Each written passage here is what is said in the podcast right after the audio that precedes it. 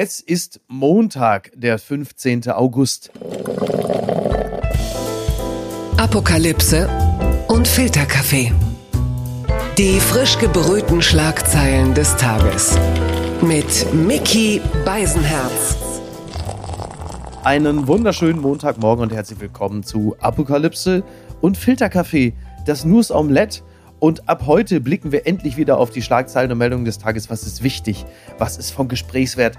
Worüber lohnt es sich zu reden? Ab jetzt dann auch wieder regelmäßig und äh, um auch so ein bisschen bei mir, also jetzt den, sagen wir, den intellektuellen Gasspeicher schnell zu füllen, um mich zu versorgen mit all dem, was ich wissen muss, habe ich glücklicherweise jemanden an meiner Seite, der mich also mit allem versorgen kann, was mir derzeit fehlt. Er ist äh, jetzt, nachdem Rolf Eden verstorben ist, äh, der letzte, ne? Sie wissen, worauf ich hinaus will, der letzte noch lebende Playboy erfährt jetzt mit seinem weißen Rolls über den Kudamm. Heute am 50. Geburtstag von Ben Affleck ist der Mann zu Gast, den mit Ben Affleck vieles verbindet. Zum Beispiel möchte ich auch bei ihm nicht, dass er Batman spielt. Begrüßen Sie den Mann, den Doktor, den Host des Podcasts Wir, der Mutmach-Podcast, zusammen mit seiner Frau Suse Schumacher. Herzlich willkommen, Dr. Hajo Schumacher. Hallo, lieber Miki, schön dich wieder zu hören.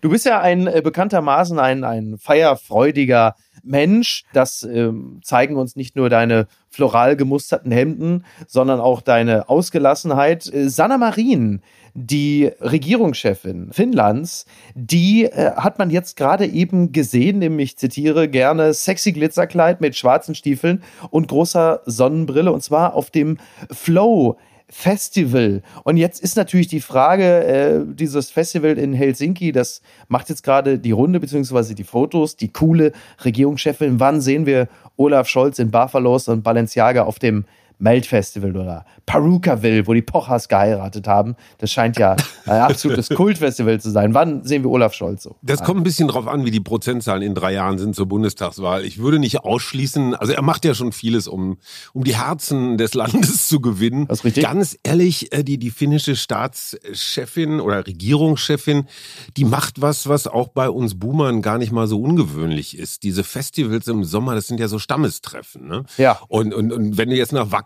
fährst, ist das halt dein Lederkutten und hier so Bierdosen, Helm, Stamm und Weiß der Geier, wenn du hier auf die Nation fährst, nach Brandenburg, dann bist du halt so elektrotechnisch irgendwie sehr interessiert.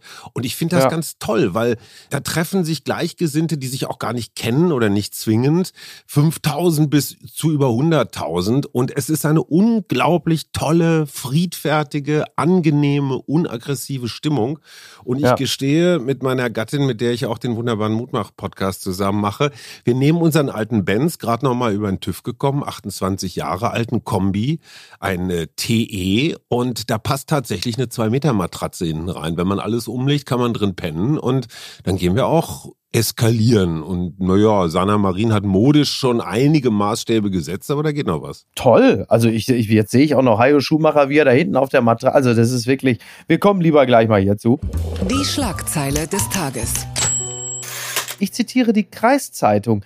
43 bis 45 Grad im Sommer, Hitze, Trockenheit und Dürre bald normal in Deutschland. Ein Klimaforscher warnt vor Steppenklima in Mitteleuropa. Hitze, Trockenheit und Dürre könnten, Zitat, das neue Normal beim Wetter in Deutschland werden. So wird Carsten Brandt, der Klimaforscher und Meteorologe, zitiert. Wir sind ja mittendrin noch im Hoch-Oscar. Selbst die hartgesottensten Hitzefreunde, so wie ich, merken langsam, huch, irgendwas ist hier nicht ganz normal. Also sagen wir mal, der, zum Beispiel der Rhein, ja, ist derzeit das einzige, das im Großraum, Großraum Köln seit Wochen trocken ist.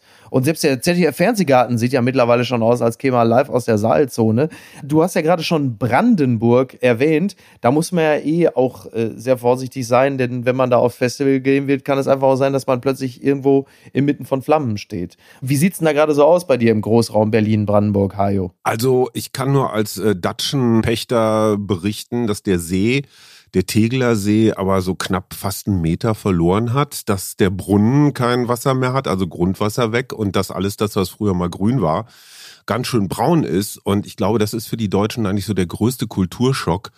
Eine Zukunft ohne Rasen. Und ich meine, Schottergärten sind jetzt keine Alternative, wie wir wissen. Was machst du denn da eigentlich? Ich habe jetzt von einer amerikanischen Firma gehört, die bieten an mit so einem, mit so einem Sprühgerät, mit dem du normalerweise mhm. so Pflanzengift ausbringst, kannst du tatsächlich grünen Lack auf deinen Rasen, auf den braunen aufbringen. Oh mein Gott. Der wäscht sich aus, ist wahrscheinlich so, ja, Ostereierfarbe oder sowas. Kann man zumindest optisch noch mal was retten, kostet allerdings auch ein Vermögen. Ne? Also was Männer unseres Alters mit den Haaren machen, das jetzt demnächst, dann wird einfach der Rasen getönt, ja? Ja, also nicht gefärbt, getönt. Ganz da wird wichtig. der Rasen, genau. Ich habe den, also ich gib's offen zu. Also die Haare, aber den Rasen, den töne ich seit Jahren. Also sonst wird ja braun getönt und da wird das Braun dann so weggetönt. Ich habe dem Internet entnommen, dass das jetzt demnächst das Neueste ist, also das Grashalm-Shaming. Wenn also demnächst Leute statt des Schottergartens vorne jetzt irgendwie Rasen im Vorgarten haben, dass die dann demnächst an ihrem eigenen Gartenschlauch aufgeknüpft werden, weil das jetzt quasi so das neue absolute No-Go ist bei äh, der immer größer werdenden Dürre. Und das ist ja gar nicht mal so weit hergeholt. In Italien, in Norditalien, kein Pool mehr, kein Rasensprengen mehr, kein Autowaschen mehr, Wasser wird mhm. rationiert. Wir denken immer, oh Mann, hoffentlich haben wir Gas genug. Ähm, Wasser ist wahrscheinlich genauso eine Ressource, die uns dann irgendwann mal knapp wird. Und das Elende ist dran, wenn wir jetzt drei Windräder aufstellen, ist auch nicht viel getan. Das wir, was wir in den letzten 100 Jahren in der Industrialisierung ja. dann die Luft gepustet haben, das bleibt da erstmal eine Weile. Und es ist ja nicht so, dass der weltweite CO2-Ausstoß sinkt. Nee. Das wird ja sogar noch mehr. Und äh, wenn Putin sein Gas und Öl und seine Kohle nicht an uns verkauft, dann irgendwo anders hin, nach Indien oder so. Atomkraftwerke, Hajo, die Atomkraftwerke. die brauchen auch Kühlwasser. wenn die Flüsse alle trocken sind, dann gibt es in Frankreich auch Probleme. Genau, wie, wie diese Dinge dann auch zusammenhängen. Ne? Also da bist du natürlich jetzt auch gleich wieder im Bereich der äh, von vielen ja gerne verteufelten Wirtschaft. Wenn dann zum Beispiel die Binnenschifffahrt auf dem Rhein oder anderen Flüssen zum Erliegen kommt, dann hast du natürlich schon wieder das nächste Lieferkettenproblem. Dagegen war selbst die Ever Given im Suezkanal ja noch harmlos. Das kommt dann ja auch dazu. Ne? Also werden ja auch diverse wichtige Handelswege dann einfach auch mal im eigentlichen Wortsinne trockengelegt. Und das, was ja wirklich bestürzend ist, ich weiß nicht, ob ihr das da im Westen mitkriegt, aber die Oder ist voll mit toten Fischen. Mm, ja, man ja. weiß gar nicht genau, woher das kommt. Eine Theorie ist, weil der Fluss so wenig Wasser hat, ist das Gift, was da so naturgemäß seit Jahren reingeleitet wird, ist einfach nicht verdünnt genug. Ähm, ja. Und dann sterben die Fische da reinweise. Also man hat die Ursache für dieses massenhafte Fischesterben noch nicht rausgefunden, aber das scheint wohl ein Grund zu sein, dass auf einmal das Süßwasser der Oder eigentlich Salzwasser ist, weil da irgendwelche Salze von, ich weiß nicht was, Papierfabriken oder was reingekippt werden. Ja, ja. Und das, ja. also da merkst du irgendwie die ganze Perversion. Du brauchst genügend Wasser, damit die Gülle auch einigermaßen verdünnt ist. Ihr kennt das ja von der Emscher seit vielen Jahren. Ja, da ja. geht's ja gerade genau. andersrum. Und ja. ich glaube, mit so ein paar kleineren Reparaturarbeiten ist das alles nicht zu stemmen, weil über 40 Grad fängt es dann auch echt an, zum Beispiel gesundheitsgefährdend zu werden. Ne? Also unsere Eiweiße sind, glaube ich, nur bis 42 Grad haltbar. Irgendwann mhm. grillt einem das im wahrsten Sinne des, das Hirn. Und wir dachten immer, Kältetote sind ein Problem. Sind sie auch, aber Hitzetote sind auch ein Problem. Meine Frau als Psychologin weiß zum Beispiel, dass die Menschen deutlich aggressiver werden bei Hitze. Noch aggressiver? Noch aggressiver. Da denkt man sich, huch, wie wollen Ja. wir das noch steigern? Das ist ja interessant. Also wir hatten ja bislang immer gedacht, also dass die Aggressivität und die Aggression der Leute von äh, zum Beispiel Corona-Maßnahmen kommt oder größeren äh, finanziellen äh, Schwierigkeiten, die sich jetzt auch infolge der Ukraine, des Ukraine-Kriegs ergeben. Und jetzt kommt die Hitze auch noch dazu, die im Grunde genommen das, was in der Gesellschaft ohnehin schon an Negativen äh, war, wie so eine Tube ausdrückt. Ja, das kommt jetzt also auch noch, dass die Hitze die Leute irre macht. Ja, und unsere Städte, ich meine, alle, die hier mal dachten in Berlin, oh toll, Dachgeschosswohnung, Blick auf einen Fernsehturm oder sowas, die sind alle echt richtig verzweifelt, weil wenn du oben auf dem Dach sitzt, am besten noch schön so ein Blechdach drauf oder so, dann wirst du einfach lebendig gegrillt in deiner Bude. Ne? Also Erdgeschosswohnungen kommen, glaube ich, wieder. Die unbequeme Meinung. Kampf gegen hohe Inflation. Lindner strikt gegen Schulden zur Entlastung der Bürger. Das berichtet NTV. Er könne nicht einfach nach Belieben Ausnahmen von der Schuldenbremse machen, so Lindner. Ja, das Sommerinterview, das ZDF-Sommerinterview mit Christian Lindner, das ist gerade eben zu Ende gegangen. Zitat, die Schuldenbremse ist ein Gebot unserer Verfassung. Er könne nicht einfach nach Belieben Ausnahmen davon machen. Die Schuldenbremse wird ausgesetzt bei einem nicht beeinflussbaren, nicht vorhersehbaren Schock von außen. Nun leben wir aber in der Realität des Ukraine-Kriegs mit seinen wirtschaftlichen Auswirkungen schon länger. Das sagt Christian Lindner. Die Inflation lag in Deutschland zuletzt bei 7,5 Prozent. Christian Lindner hat ja nun, das kann man glaube ich sagen, jetzt gerade nicht so die wirklich die, die allerbesten Beliebtheitswerte. Ich würde mal sagen, also er ist knapp über Schröder, immerhin, das muss man sagen. Aber viel besser läuft es dann auch gerade nicht. Und jetzt versucht Christian Lindner ja auf die ein oder andere Art und Weise gerade der Inflation Herr zu werden. Und dann gibt es jetzt das Steuerentlastungspaket. Und äh, wie viel ist das wert? Hajo? Ich glaube, das ist alles ein bisschen kurz gedacht. Das ist so FDP uralt, ne? So Steuern sparen und gut ist. Also erstens mal ist es ja aller Ehren wert, dass er die Schuldenbremse einhalten will, wenn er auch noch Geld sucht. Also Dienstwagenprivileg ist ähm, mehrere Milliarden wert, Flugbenzin. Vergünstigung ist auch ein paar Milliarden wert. Da gibt's schon noch Geld zu finden. Also dieses mhm. große Entlastungspaket hat einen Vorteil rein praktisch. Das kannst du relativ einfach, ähm, da musst du halt beim Finanzamt ein paar Zahlen ändern und dann ist gut. Das ist einfach umzusetzen. Ja. Ich finde ja den Habeck-Weg sehr viel interessanter. Der sagt, gut, das mit der Übergewinnsteuer ist wahrscheinlich ein bisschen schwierig zu operationalisieren. Aber es gibt tatsächlich in diesem Land Menschen, vielleicht du, vielleicht auch ich, denen machen jetzt so ein paar Mark Kindergeld oder so ein bisschen mehr Steuerfreibetrag mhm. mehr, machen sich jetzt auch nicht so wirklich doll bemerkbar. Und ich fände es ja. sehr viel vernünftiger, wenn die Leute, die es wirklich brauchen, brauchen, wenn die ordentlich was kriegen. Und das kann man denen die besser verdienen oder die locker auch mal was sparen können, ohne dass sie dann gleich Hunger ja, ja. äh, fristen. Und das wird der Kulturkampf. Ich glaube, so Team Ego gegen Team Wir. Ne? Also Habeck versucht ja auch, hast du die Anzeigen gesehen? So, oh, guck mal toll, wie viel Gas ihr schon sparen könnt. Also Habeck versucht dieses Wir-Narrativ, Solidarität und so weiter zu bemühen. Ja, und Lindner halt zur so FDP pur. Ich bin sehr gespannt, wie sich die Debatte ergibt. Ich meine, die Kollegen haben ja in der Sommerpause nichts Besseres zu tun gehabt, als den heißen Herbst herbeizuschreiben. Volksaufstände, die Annalena Baerbock ankündigt. Ich glaube, das hat ganz viel auch mit unserem Mindset zu tun. Wie ja. gehen wir in diesen Winter rein? Haken wir uns unter oder gucken wir wieder, wie können wir es am besten noch Merkel in die Schuhe schieben, die an, eh an allem schuld ist? Es ist ganz wichtig, dass die Schuldfrage erstmal geklärt ist. Aber so ist es. Also du hast ja gerade Habeck schon angesprochen. Äh, dann gehen wir da ganz kurz mal rein. Der kann ja jetzt quasi mehr oder weniger mit Freude schon verkünden, dass der Gasspeicher die die Gasspeicher schon bereits zu rund 75 Prozent gefüllt sind. Das sieht die EU-Verordnung eigentlich erst vor für den 1. September. So, am 1. Oktober sollen es mindestens 85 Prozent sein, am 1. November mindestens 95 Prozent.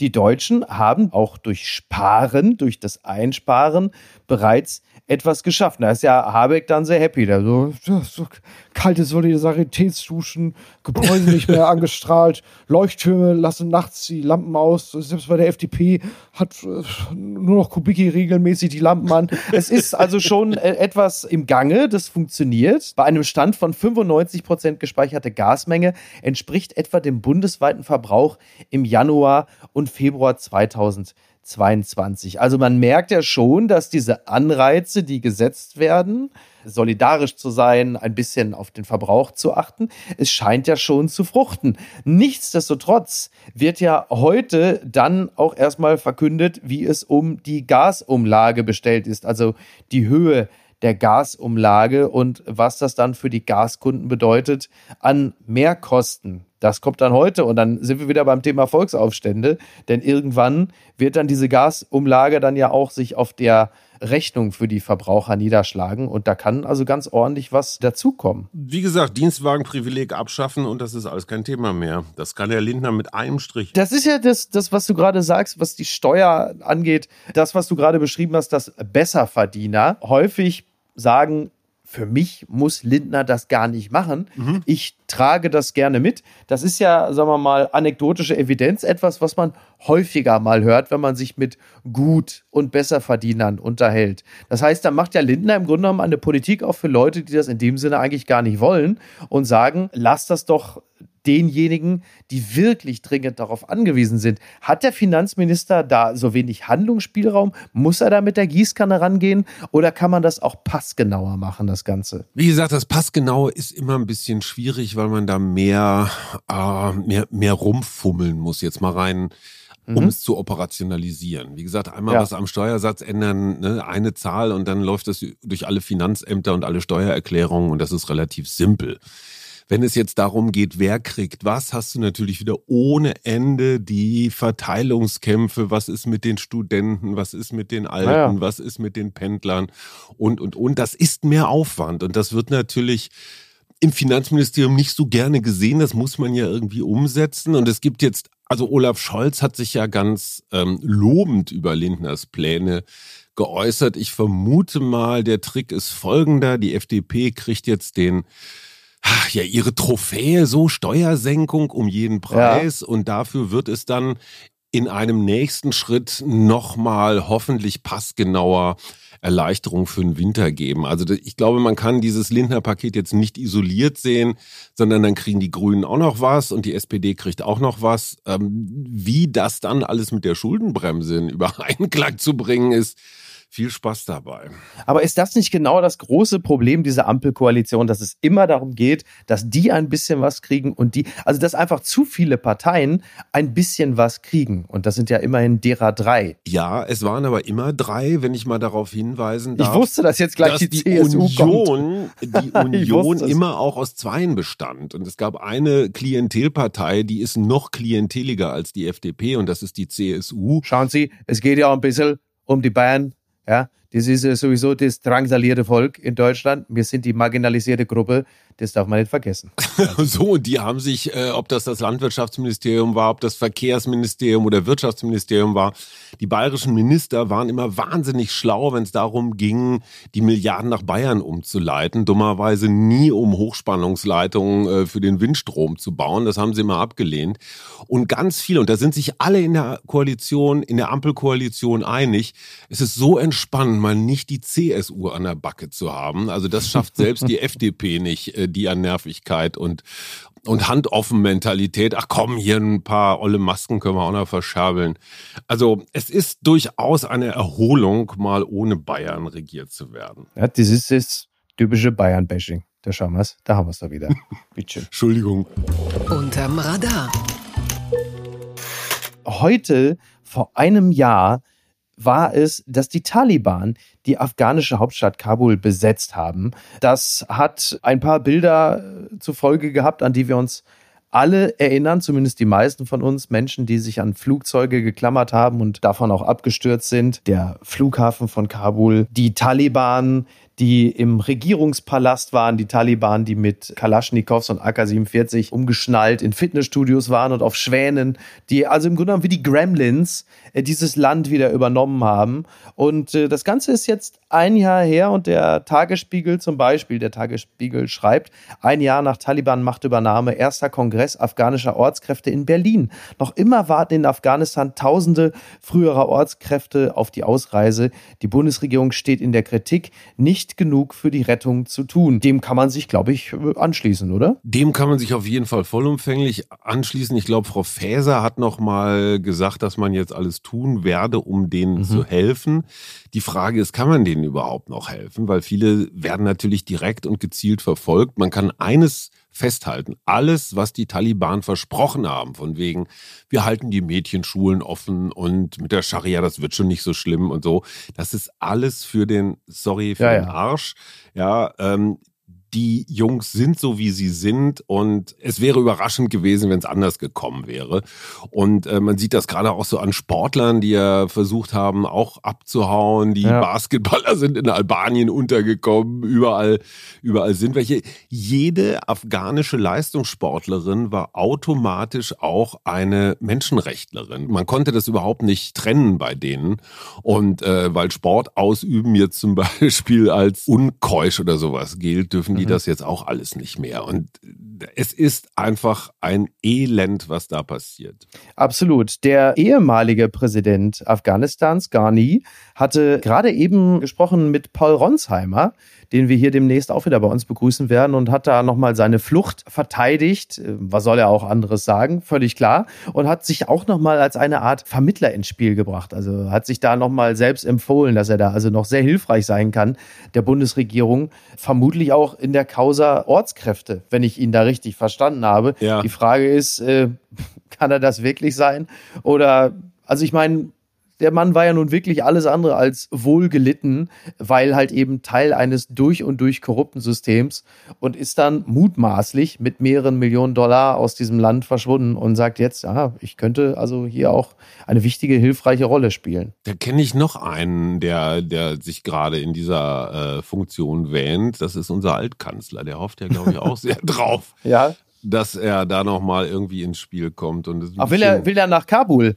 Ja, ich glaube, er möchte erstmal an mit seinem Freund Wladimir erstmal üben. Ist wahrscheinlich genauso aussichtsreich. Ja, übrigens, weil er ja gerade klagt, dass er sein Büro gerne zurück hätte. Also nicht Garni, sondern äh, Schröder. Ich habe ja schon gesagt, also Schröder kriegt sein äh, Büro zurück. Vorschlag zur Güte, aber das mhm. ist demnächst dann in Donetsk. Ne? ja, finde ich, find ich sehr angemessen. Die entscheidende Frage ist vor allen Dingen, wer soll in dem Büro sitzen? Ich meine, seine, seine Truppe ist ihm ja schon weggerannt. Blattgold. Salman Rushdie nach Attacke auf dem Weg der Besserung. Das berichtet das Mindener Tageblatt. Es ist wohl so, dass äh, Salman Rushdie nach der Messerattacke äh, mittlerweile nicht mehr künstlich beatmet werde und er habe am Samstag, einen Tag nach der Attacke auf offener Bühne, widersprechen können. Das berichtete die New York Times unter Berufung auf seinen Literaturagenten Andrew Wiley. Wir erinnern uns, vor wenigen Tagen ist er während einer Lesung in einem Institut im Westen äh, von New York schwer verletzt worden, hatte mehrere Stichwunden, unter anderem an Hals und Bauch erlitten. Der Täter, äh, der plädiert laut Pflichtverteidiger auf nicht schuldig.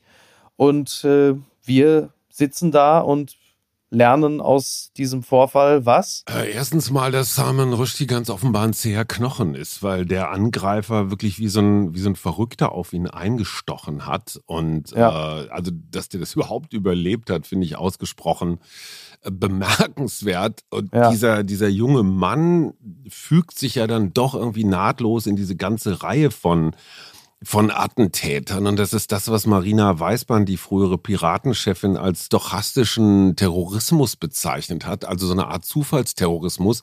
Du brauchst gar keinen Ayatollah mehr oder sonst irgendwie so ein, ja, so ein Einsatzleiter, der die Jungs scharf macht und mhm. aufhetzt und ihnen sagt, wann und wo sie was zu tun haben, sondern die Selbstradikalisierung übers Netz läuft offenbar problemlos und in alle Richtungen. Und ich finde es gerade bei Rushdie so, ähm, so gespenstisch, weil die Fatwa, die Ayatollah Khomeini über ihn verhängt hat, das war 1988. Das mhm. ist äh, ein Vierteljahrhundert her praktisch. Und ähm, es ist wirklich irre, wie sowas nachhalt. Und ich gestehe selber, ich habe gedacht, ach komm, musst du nicht so ernst nehmen. Aber da sind wir auch wieder bei Robert Habeck. Ne? Der ist in, wo war das, in Bayreuth, glaube ich, im Sommer auch relativ massiv angegangen worden. War wohl eine kalkulierte Aktion von Rechten. Da wurde es auch schon so ein bisschen, bisschen heiß und Habeck hat im Interview mit der Süddeutschen jetzt am Wochenende gesagt, er wäre gerne nahbar und würde gerne mit den Leuten auch ins mhm. Gespräch kommen. Nur wenn du dann natürlich verschärfte Sicherheitsmaßnahmen ja, hast ja, und da erstmal so zwei Reihen ähm, sehr breitschultriger Jungs mit Beulen im Sakko da vor dir stehen, dann ist das alles andere als, als bürgernah. Ja, ja, klar. Diese Angst der Prominenz vom eigenen Volk, die durch so ein paar Verrückte natürlich noch verstärkt wird, ich, ich finde das ganz gespenstisch günstig. Ja, absolut. Also ich meine, das ist jetzt natürlich das absolute Extrem. Übrigens, äh, das mit der Fatwa interessanterweise hat ja die äh, letzte iranische Regierung schon längst in dem Sinne, also sie haben gesagt, also unsere Unterstützung findet das nicht. Also vor der Attacke, weil das Thema immer mal wieder aufkam, haben sie gesagt, nein, sowas machen wir heute eigentlich nicht mehr. Also so eine Fatwa aussprechen. Das Problem ist aber in dem Sinne, du kannst sie nicht zurücknehmen. Eben. Das geht offensichtlich technisch nicht. So, die, selbst wenn die Regierung sagt, wir teilen es nicht, wenn das aber einmal ausgesprochen ist, dann hat also quasi der Kollege das Memo nicht gekriegt und ist dann da äh, losgestürmt. Ne? Also das ist jetzt das absolute Extrem. Das ist natürlich dann auch noch islamistisch motiviert, ja mittlerweile schon so eine Art Neoklassiker, siehe Charlie Hebdo beispielsweise. Und trotzdem ist es natürlich das Kind eines Geistes in seiner extremsten Form, was wir in abgeschwächter Form natürlich auch erleben, wenn zum Beispiel ein Chris Rock von Will Smith auf der Bühne attackiert wird. Im Sinne von, da verletzt mich etwas und ich nehme mir das Recht raus und gehe auf die Bühne und sanktioniere das mit Gewalt. Mir ist natürlich klar, dass das nicht in seiner Auswirkung gleichzusetzen ist, aber der Geist, der dem Ganzen innewohnt, ist dem Ganzen natürlich nicht unähnlich. Die Selbstjustiz hat immer recht, ja. Genau, und wird ja übrigens dann auch von zivilisierteren Leuten, zumindest was die Oscarverleihung angeht, ja sogar geteilt. Im Sinne von, ja, das ist eigentlich nicht in Ordnung, aber die Verletzung war halt eben auch so groß. Ist das ein Trend oder war das schon immer so? Das ist ja manchmal so die entscheidende Frage. Mhm. Ähm, also Selbstjustiz war, glaube ich, immer im Trend. Ähm, aber ich finde schon, du hast recht, so Prominente und auch Prominentinnen haben da sicherlich eine Vorbildfunktion. Und einfach so zu sagen, ach komm, ne, das hat noch nie einem geschadet, mal ein bisschen aufs Maul, das ist in der Tat ähm, in zivilisierten Demokratien vielleicht doch nicht der richtige Weg. Auch wenn es, ich gestehe manchmal mir auch so ein bisschen, äh, ich hätte da auch ein paar Vorschläge. Gucken mal, wer da spricht. Schlesinger-Affäre. Friedrich Merz erwartet Reformen von öffentlich-rechtlichen Sendern. Das zitiert die Zeit. Diese Meldung ist äh, noch vom Wochenende, aber ich wollte es natürlich noch mit reingenommen haben, denn wir müssen natürlich über den Fall Patricia Schlesinger, den RBB sprechen und Friedrich Merz, er ähm, lässt sich so zitieren, den Sendern bietet sich die womöglich letzte Gelegenheit zu zeigen, dass sie Fehler korrigieren und Veränderungen auf den Weg bringen können. Die Schlesinger-Affäre habe jedoch das Potenzial, Team öffentlich-rechtlichen Rundfunk in Deutschland endgültig die Legitimationsgrundlage und öffentliche Akzeptanz zu entziehen. Er forderte die Anstalten dazu auf, sich wieder auf ihren Informationsauftrag zu konzentrieren und einen größeren Fokus auf Dokumentationen zu setzen. Und er fordert eine klare Trennung zwischen Nachrichten und Kommentar. Dem würde ich mich übrigens sogar anschließen. Das halte ich auch für nicht verkehrt, da ein bisschen genauer drauf zu achten. Bei dir geht das sekündlich durcheinander. Das ist wahr, aber das hat dieses Format auch von vornherein lustvoll äh, auf die Fahnen geschrieben. Also bitte nicht hier mit der Tagesschau verwechseln. Also falls Nein, jemand hier versehentlich reingeseppt hat und sagt, er würde hier einen sachlichen äh, Anker kriegen, da werden sie aber jetzt wahrscheinlich auch nach 25 Minuten gemerkt haben, das wird nichts mehr. Aber Merz geht da natürlich jetzt rein, also er sieht die offene Flanke. Und wir wissen ja, dass, sagen wir mal, im konservativen bis rechten Milieu äh, ja ohnehin der öffentlich-rechtliche Rundfunk, um es mal vorsichtig zu formulieren, sehr auf dem Prüfstand steht. Und da geht äh, jetzt Merz natürlich voll rein und sagt, jawohl, das muss man aber jetzt mal genau prüfen. Ja, genau, das stimmt. Also erstens mal sowas wie endgültig die Legitimation entzogen. Da sind ganz mhm. viele Fehler in einem Halbsatz drin. Ja, das Wenn richtig. es ein Spendenproblem zum Beispiel bei einem Altkanzler der CDU gab, würde man auch nicht sagen, damit ist der CDU für immer der Boden entzogen.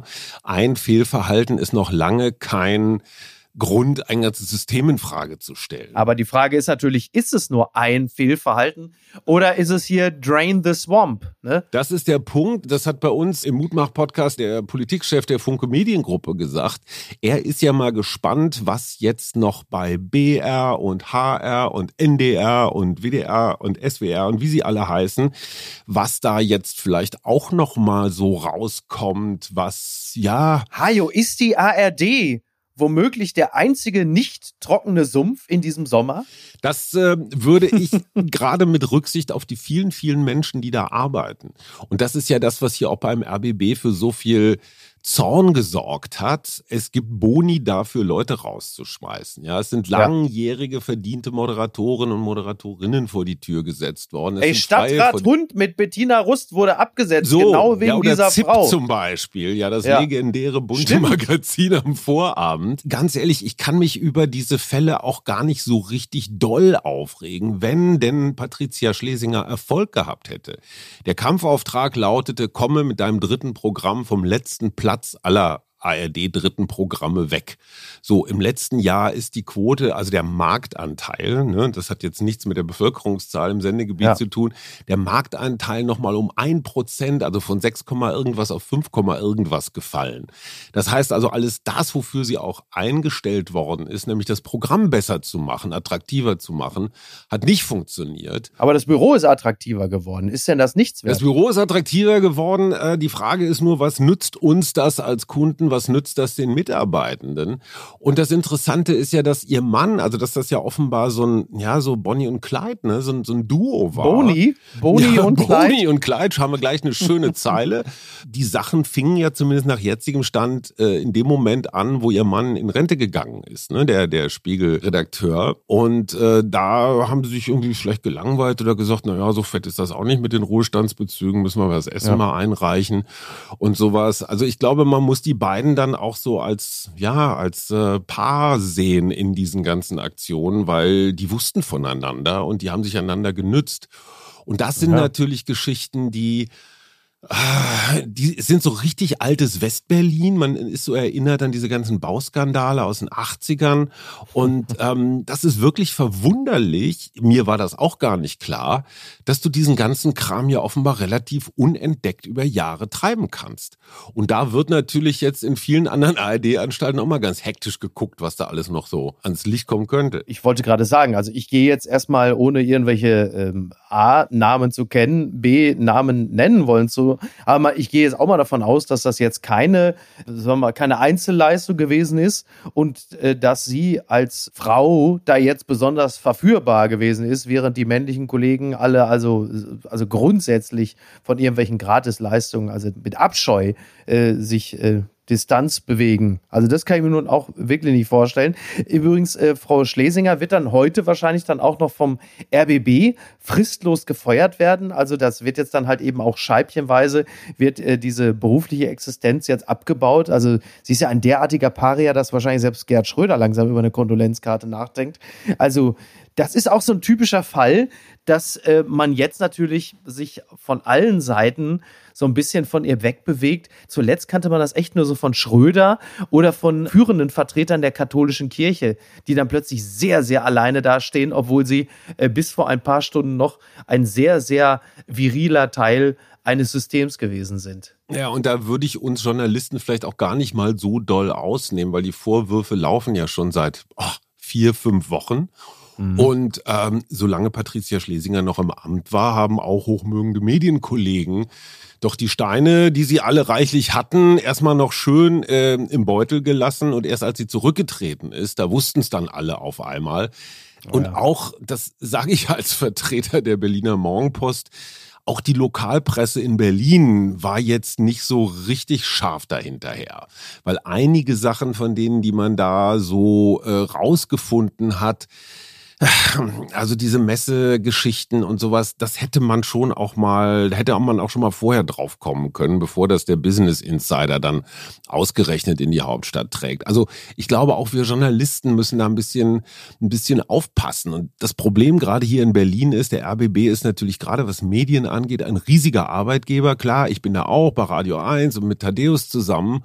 Und da überlegt man sich natürlich auch, ob du den einzigen großen Arbeitgeber vor Ort ähm, jetzt mit einem breiten Strahl angehst. Also die Machtposition ist schon auch ganz schön groß. Und ich weiß es nur von den Kollegen, die da rausgeflogen sind im Zuge der Einsparaktion. Die hatten es auch nicht so leicht, dann in Berlin, wenn die hier mit Familie waren oder sowas Neues zu finden. ne?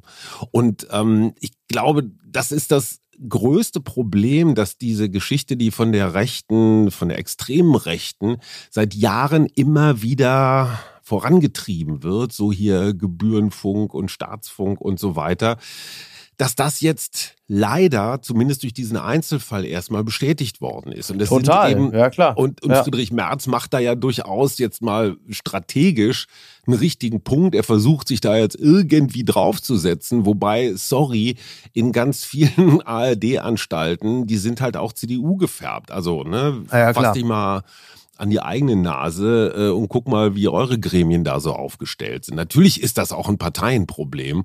Und ähm, ich frage mich, wie man das wirklich tatsächlich geändert kriegen will, weil kann so ein System sich aus eigener Kraft reformieren? Ich glaube fast nicht. Also da muss vielleicht dann auch mal so eine Kommission von außen ähm, überlegen, wie kriegen wir das hin? Und du siehst es bei der BBC, du siehst es in Frankreich. Äh, der öffentlich-rechtliche Rundfunk ist ein Modell, das ist unter Beschuss. Und acht Milliarden sind natürlich ein Wort. ich bin ja selber ja nun auch Vertreter des öffentlich-rechtlichen Rundfunks. Ich äh, verdiene dort ja auch also nicht vollumfänglich, aber ich verdiene dort auch ein paar Euro und würde es den Kritikern und Kritikerinnen ja auch nicht unbedingt so leicht machen wollen, wie jetzt im Falle von Schlesinger. Ich meine, klar, da muss man als ähm, Steuerzahler, Steuerzahlerin eine Menge Geld bezahlen für den öffentlich-rechtlichen Rundfunk und wie auch bei anderen Steuerausgaben, die man so hat, wünscht man sich natürlich, dass das Geld zweckmäßig eingesetzt wird. Natürlich kann man immer das werden wir heute Morgen nicht mehr schaffen, aber man kann natürlich immer darüber diskutieren. A, müssen die Oberen der Sender äh, da private äh, Feiern von ähm, bezahlen? Bestimmt eher nicht. Und äh, inwieweit ist das Geld auch im Programm richtig eingesetzt? Ist das, was der öffentlich-rechtliche Auftrag ist, das, was dann letzten Endes auch von den Sendern umgesetzt wird? Ich finde, diese kritischen Fragen muss man stellen dürfen. Und manchmal höre ich so den ein oder andere Vertreter vom öffentlich-rechtlichen Rundfunk, der die grundsätzliche Kritik am öffentlich-rechtlichen Rundfunk immer gleich mit rechten Positionen gleichsetzt. So und da muss ich auch sagen, so einfach kann man sich dann wirklich nie machen. Nee, und man kann nur hoffen, dass das jetzt echt nochmal ein heftiger Weckruf war. Ähm, aber wie gesagt, ob das System die Kraft hat, von sich aus, ich habe meine Zweifel. Vielleicht sollten wir so eine Kommission bilden und da einfach mal so über die Flure mit so einem Klemmbrett und gucken, was alles weg kann und wo man sparen kann. Also ich würde in so einer Kommission mitmachen. Also sieht auf jeden Fall geil aus, wenn, wenn du und ich mit unseren Pelzmänteln da über die Flure gehen. Das ist schon mal genau das, was sie brauchen, oder? Absolut. Und im Blumenhemd, aber auch wegen der guten Laune. Und was schreibt eigentlich die Bild? So, das muss ich noch nachreichen jetzt hier, aber zum Ende der heutigen Folge. Fußballtruppe aus Baden-Württemberg bestellte auf Mallorca 600 Bier zum Frühstück. Und da ist die Bild natürlich wieder aber komplett auf deren Seite. Die werden, wurden am Wochenende gefeiert wie Helden. Ich zitiere nur, Rührei mit Speck, Kaffee und Croissants in der Schinkenstraße am Ballermann frühstückt man rustikaler. Bei der Mannschaftsfahrt nach Mallorca bestellten die Hobbykicker der SG Ropfe aus Elstal morgens um 10.30 Uhr im Biergarten Bamboleo einfach mal 600 Pilz zum Frühstück. Ja, 600. Äh, und dann ist auch geil, lesen Sie mit Bild Plus, wie die Fußballer zu der Stabsidee gekommen sind und was das üppige Frühstück gekostet hat. Ja, da würde ich mir natürlich sofort einen Bild Plus Account zulegen, äh, weil man sich ja. Den hast du doch. Ja, selbstverständlich. Weil man sich ja gar nicht vorstellen kann. Weißt du denn, wie viele das waren? Wie viele Fußballer? Also ich meine, ich glaube, ja das waren so, so elf, zwölf oder so, ne? Also. Zwölf ja. durch 600, das sind 50 Bier für jeden. Also das ist dieses Land, was jetzt demnächst in Armut gestürzt wird und sich ähm, die Gasumlage nicht leistet. Ich sag mal, kann. 600 hm. Bild zum Frühstück, damit habe ich mich damals ins Herz von Wladimir gesoffen. Na, erst Kegelbrüder, jetzt Pegelbrüder.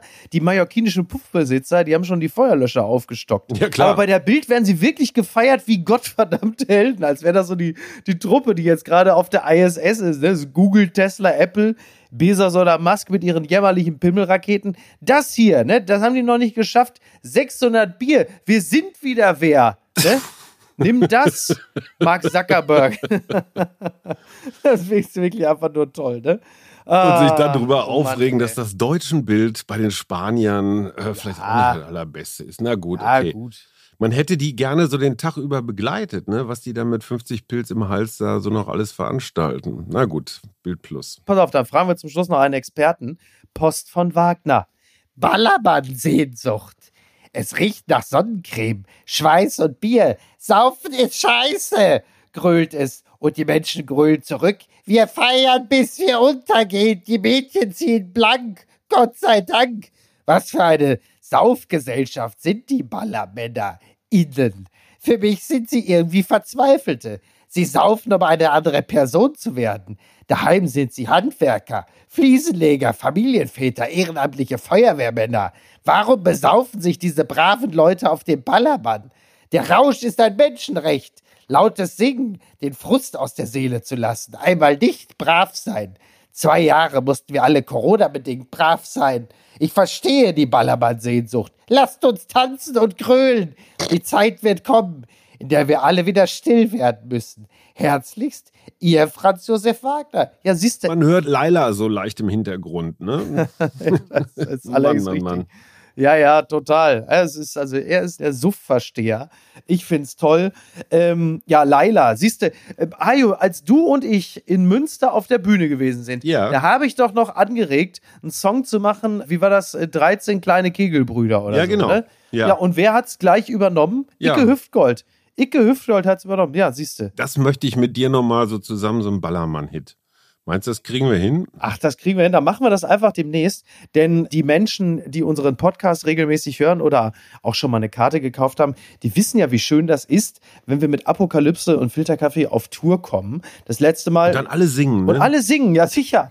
Und Ja. Äh, es ist ja so, im Oktober werde ich äh, wieder mit der Live-Show zu diesem Podcast nach Köln kommen, nach Berlin, nach Hamburg, Dortmund, Frankfurt und München. Dort werde ich live auf der Bühne spielen. Mein Freund Andreas Loffi Loff wird da wieder an meiner Seite stehen und mir frisch gebrühten Filterkaffee reichen, während ich dann mit äh, Ihnen, also dem Publikum und natürlich mit tollen Talkgästen auf der Bühne die Schlagzeilen des Tages bespreche, die Themen der Woche, ein bisschen was lesen werde, vieles mehr, möglicherweise ja auch mit dir, lieber Hajo, wenn du wieder Lust hast. ne? Aber gerne. Und das Ganze wird präsentiert von Contra World und Studio Bummens. Und die Tickets gibt es auf eventim.de. Und das macht ja auch einfach Spaß. Der gute Hayo war, wie gesagt, äh, in Münster mein Gast auf der Bühne, hat das zu einem wirklich wunderbaren Abend gemacht. Und derer werden wir dann im Oktober ein paar weitere haben. Und das äh, kann man dann im Zweifel live erleben. Hayo, du musst also schon mal jetzt die Stimme ölen für all das, was dann da kommt. Ne? Also ich wundere mich bei den Veranstaltungen ja immer wieder, wie belastungsfähig dieses Publikum ist. Ne? Also die, Das die, stimmt also allerdings. die wollen ja gequält werden. Ja, sie kriegen, was sie wollen. Also Ja. insofern keine Produktenttäuschung. Du lieferst das. Und also toll. Deutschland ist Oder? noch nicht verloren, solange es das Apofika-Publikum gibt. So sieht's nämlich aus. Und wir sind ab jetzt wieder im Regelbetrieb oder um es mit den Worten eines großen Künstlers zu sagen, ich bin wieder hier in meinem Revier, war nie wirklich weg. Klingt ein bisschen wie Genscher, ne? Hab Ja. mich nur versteckt, ich rieche den Dreck und ich atme tief ein und da bin ich mir sicher, das war Hajo, das Schwein. Vielen Dank, Hajo. Ich, danke Ich finde deine. Gunter Gabriel-Parodie wirklich toll, Micky. War super. Ich bin der deutsche Johnny Cash. Ich danke dir, Hajo. Mach's gut. Ich wünsche dir äh, eine schöne Woche. Wir hören uns. Tassen hoch. Äh, und jetzt, jetzt geht's wieder los. Die Und. Normalität. Nature is healing. Bis denn. Mach's gut, Hajo. Ciao, ciao. Wir, der Mutmach-Podcast, sei an dieser Stelle noch empfohlen. Ne? Mit Suse und Hajo Schumacher. Und Gästen im Zweifel. Also, bis denn. Ciao, ciao. Tschüss. Apokalypse und Filtercafé ist eine Studio Bummens Produktion mit freundlicher Unterstützung der Florida Entertainment. Redaktion Niki Hassania. Executive Producer Tobias Baukhage. Produktion Hanna Marahiel. Ton und Schnitt Lara Schneider. Neue Episoden gibt es immer montags, mittwochs, freitags und samstags. Überall, wo es Podcasts gibt. Stimme der Vernunft und unerreicht gute Sprecherin der Rubriken Bettina Rust.